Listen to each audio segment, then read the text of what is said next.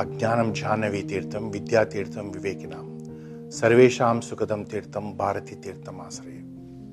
ఒక ఊర్లో అంటే పూర్వకాలం కథలు కనుక ఒక రాజు ఉండేవాడు. ఆ రాజు ఎప్పుడు కూడా తన రాజ్యంలో ఏం జరుగుతుందో అని చెప్పి ప్రతిరోజు కూడా రథం ఎక్కి ఆ వీధులన్నీ తిరుగుతూ ఉంటాడు. ఒకరోజు ఒక వీధి దగ్గరికి వచ్చేటప్పటికి ఒక యాచకుడు అక్కడ గట్టిగా అరుస్తుంటాడు. ఆ దేవుణ్ణి తిడుతూ ఉంటాడు. నువ్వు పక్షపాత బుద్ధివి. నన్ను యాచకుడిని చేశావు. ఆ దాన్ని చూడు అతన్ని అతను నా నాలాగే తల్లి కడుపులో నుంచి పుట్టాడు. అతన్ని రాజు చేశావు. ఇతన్ని చూడు ఇతన్ని పెద్ద ధనవంతుడిని చేశావు. ఇతన్ని విద్యావంతుడిని చేశావు. నాకేం చేయలేదని చెప్పి ఆ దేవుణ్ణి శాపనార్థాలన్నీ పెడుతూ ఉంటూ అరుస్తూ ఉంటాడు.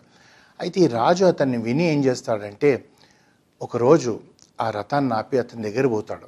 పోయి ఎందుకు నువ్వు ప్రతిరోజు కూడా ఇలా దేవుణ్ణి తిడుతుంటావు అరుస్తుంటావు అంటే అతను అంటాడు మీకేంటి? హాయిగా రాజులు రథాలలో తిరుగుతారు పూల పాల్పులలో బనుకుంటారు. నేను చూడు ఇలా వీధిలో పడుకుంటున్నాను. దేవుడు నన్ను ఇలా యాచకుణ్ణి చేశాడు. ఇదే నా దేవుడు సమానం అంటాడు అందరూ ఒకటేనంటారు. అందరు దేవుడు బిడ్డలమని అంటారు నా పక్షపాత బుద్ధి కాకపోతే నిన్ను రాజు చేయడం ఏంటిది? నన్ను యాచకుడు చేయడం ఏంటిది?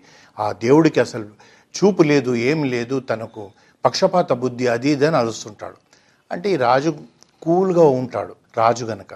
అతన్ని అంటాడు దేవుడు నీకేమి ఇవ్వలేదు అంటే ఏమి ఇచ్చాడండి నాకు? ఏమి ఇవ్వలేదు అంటాడు. సరే నీకేమి ఇవ్వలేదు కదా? నీ దగ్గర ఉన్నది నేను తీసుకొని దానికి నాలుగింతల డబ్బు ఇస్తానంటాడు సరే ఏంటిది తీసుకుంటారో తీసుకోండి నా దగ్గర ఏం లేదు. ఈ గోనె సంచి తప్పితే అంటాడు. అనేటప్పటికీ అక్కడున్న ఒక సైనికుడిని పిలిచి వాడిని ఖడ్గం తీయమంటాడు. తీయమని చెప్పి ఇక్కడ మంత్రిని పిలిచి అక్కడ డబ్బుల సంచి ఉంటుంది. ఆ డబ్బుల సంచిలో నుంచి ఇతను చేయి పట్టుకుంటాడు. నాకు నీ చెయ్యి నీకు పదివేల వరహాలు ఇస్తానంటాడు. అనేటప్పటికి వాడు భలేవారండి పదివేల వరాలు ఏం చేసుకుంటాను నాకు చెయ్యి లేకుండా అంటాడు. సరే నీకు చెయ్యి ఇంపార్టెంట్ అంటున్నావు కనుక చెయ్యి పెట్టుకోను ఒక పని చేయి లక్ష వరాలు ఇస్తాను నీ రెండు కాళ్ళు ఇచ్చేయి అంటాడు.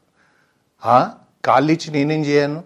లక్ష వరాలు తీసుకొని ఇలా దేక్తూ బొమ్మంటావా అంటాడు. సరే అది కూడా నీవు నీకు చాలా ముఖ్యమైనది అంటున్నావు కనుక ఒక పని చేయి నీ నాలుకే నాకు ఇవ్వు ఐదు లక్షల వరహాలు ఇస్తానంటాడు. మీరు ఏంటండి ఏం మాట్లాడుతున్నారు? నాకు కావలసినవి తీసుకొని డబ్బులు ఇస్తానంటారంటే మరి నీకు డబ్బులు కావాలి కదా? అందు గురించి అంటున్నాను. ధనవంతుడి కావాలి కదా? అందు గురించి చెప్తున్నాను అంటాడు నేను నాలుకే ఇవ్వనండి అంటాడు. సరే ఒక పని చేయి. పది లక్షల వరాలు ఇస్తాను. నీ రెండు కళ్ళు ఇచ్చేయి అంటాడు. అనేటప్పటికీ వీడు అదిరిపోయి మీరు ఏంటిది ఇవన్నీ చేస్తున్నారు? అది అంటే అప్పుడు రాజు అంటాడు అంటే నేను ఒకటి పది లక్షలు అన్నాను ఒకటి ఐదు లక్షలు అన్నాను ఒకటి లక్ష అన్నాను ఒకటి పదివేలు అన్నాను అంటే ఏంది? పదహారు లక్షల పదివేల వరహాల విలువతో కూడుకున్న నీ శరీరం ఉన్నది. నువ్వు దేవుడు ఏమి ఇవ్వలేదంటున్నావు? దేవుడు ఎందుకు ఇవ్వలే? పదహారు లక్షల వరహాల కన్నా సరిపోదు అంటున్నావు నేను ఇప్పుడు నీకు యాభై లక్షల వరహాలు ఇచ్చి కూడా ఇవన్నీ ఇవ్వంటే ఇవ్వనంటావు నువ్వు. అంటే నీ శరీరము ఆ ఈశ్వరుడు ఇచ్చిన శరీరము అవి యాభై లక్షల వరాల కన్నా కూడా ఎక్కువ అంటే మరి నువ్వు ధనవంతుడివే కదా. నువ్వు ఏ పని చేయకుండా ఇలా వీధులలో తిరగకుండా దేవుడిని తిట్టడం ఎందుకు? దేవుడిచ్చిన ఈ శరీరంతో రెండు చేతులతో నువ్వు పని చేయొచ్చు కాళ్ళతో పని చేయొచ్చు వాక్కుతో పని చేయొచ్చు. నువ్వు ఏదంటే అది చేయొచ్చు. నువ్వు అది చెయ్యకుండా దేవుడు నాకేమి ఇవ్వలేదు దేవుడు నాకేమి ఇవ్వలేదు అంటున్నావు. నువ్వు అనుకున్నట్టుగా ఈ రాజు అనే ఒక పదవి అంత పూల్ప పూలపాన్పు పైన ఉంటానని అనుకుంటావు అంత ఎంత కష్టమో నీకు తెలుసా? ఇది ముళ్ళ కిరీటం. ప్రజలకు ఏ కష్టం రాకుండా చూసుకోవాలి. అర్ధరాత్రి అపరాత్రి ఏ శత్రువులు వస్తారన్న దాంతో దా జాగ్రత్తగా నేను ఉండాలి. అంతేగాని ఎవ్వరికి కూడా ఎవరికి ఎంత స్థాయి ఉందో అంత బాధ్యతలు ఉంటాయి అంత డబ్బు వస్తుంది. నీకు డబ్బు వస్తలేదు పడుకున్న దగ్గరనే నీకు అన్నీ రావాలంటున్నావు కనుక నీకు ఈ ఇబ్బంది ఉంది. అంటే నీ శరీరము ఆ దేవుడిచ్చిన శరీరము యాభై లక్షల వరాలు కూడా సరిపోతలేదంటే ఎంత ధనంతో కూడుకుందో ఈ శరీరం నువ్వు ఒక్కసారి ఆలోచించు. నువ్వు ఎందుకు ఇస్తలేవు? రెండు కళ్ళు ఇచ్చేసి తీసుకో ఇరవై లక్షల వరాలు.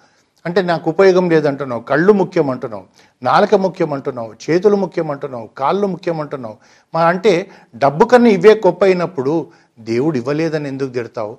అలా కాకుండా నువ్వు పని చేసుకో అని చెప్పేటప్పటికి ఇతనికి అప్పుడు ఒక మార్పు వస్తుంది. అప్పుడు అనుకుంటాడు దేవుణ్ణి ఎప్పుడు తిట్టకూడదు. దేవుడు నాకు ఇచ్చిన దాంతో నేను బాగుపడి మళ్ళీ నేను నలుగురికి బాగు చేస్తానన్న సంకల్పం ఉంటే దేవుడు ఎంత అంటే అంత ఇస్తాడు. ఆ ఇవ్వకపోవడం అనేదే లేదు. దేవుడు ఎందుకు ఇవ్వడండి? దేవుడికి కావలసిన వ్యక్తులు. మనం ఏది చేయకుండా మనం కావాలంటే వస్తుందా? నూరు యోజనాలు హనుమ గాలిలో వెళ్ళి సీతమ్మ వారి జాడ తెలుసుకోకుండా అక్కడే ఆ మహేంద్ర పర్వతం దగ్గరనే కూర్చొని సీతమ్మ ఎక్కడుంది? సీతమ్మ ఎక్కడుంది? అంటే కుదురుతుండేనా? అంటే మనం ఇప్పుడైతే దేవుళ్ళని పూజిస్తున్నామో ఆ రామచంద్రమూర్తిని కానీ హనుమాన్ కానీ మరి నడుచుకుంటూ వెళ్ళారే నడుచు వాళ్ళు ఆ సముద్రపైన సేతువు కట్టారే. మరి ఇవన్నీ చేస్తే కానీ సీతమ్మ దగ్గరికి వెళ్ళి లంకాకి వెళ్ళి లం- యుద్ధం చేయలేకపోయారు కదా. ఇవేమీ ఆలోచించకుండా మానవులం సహజంగా ఒక కంఫర్ట్ జోన్లో కూర్చొని కదలకుట ఉండి మనకు అన్నీ రావాలనుకుంటాం. అలా కాదు. ఈశ్వరుడు ఇచ్చిన ఈ శరీరం. ఎందుకంటే ఎనభై నాలుగు లక్షల జీవరాశులలో ఒక మనిషికి మాత్రమే ఆలోచన ఇచ్చాడు వాక్ ఇచ్చాడు. వీటితోటి ఎన్నో ఎన్నో గొప్ప పనులు మనం చేయొచ్చు. ఆ ఏదన్నది మీరు నిర్ణయించుకొని మీరు చేయడం మొదలు పెడితే మనం కూడా రాజులం కాకపోవచ్చు కానీ రాజంత స్థాయికి ఎదిగే వ్యక్తులం అవుతామని చెప్పి మనకి కథ చెప్తుంది. హరిహోం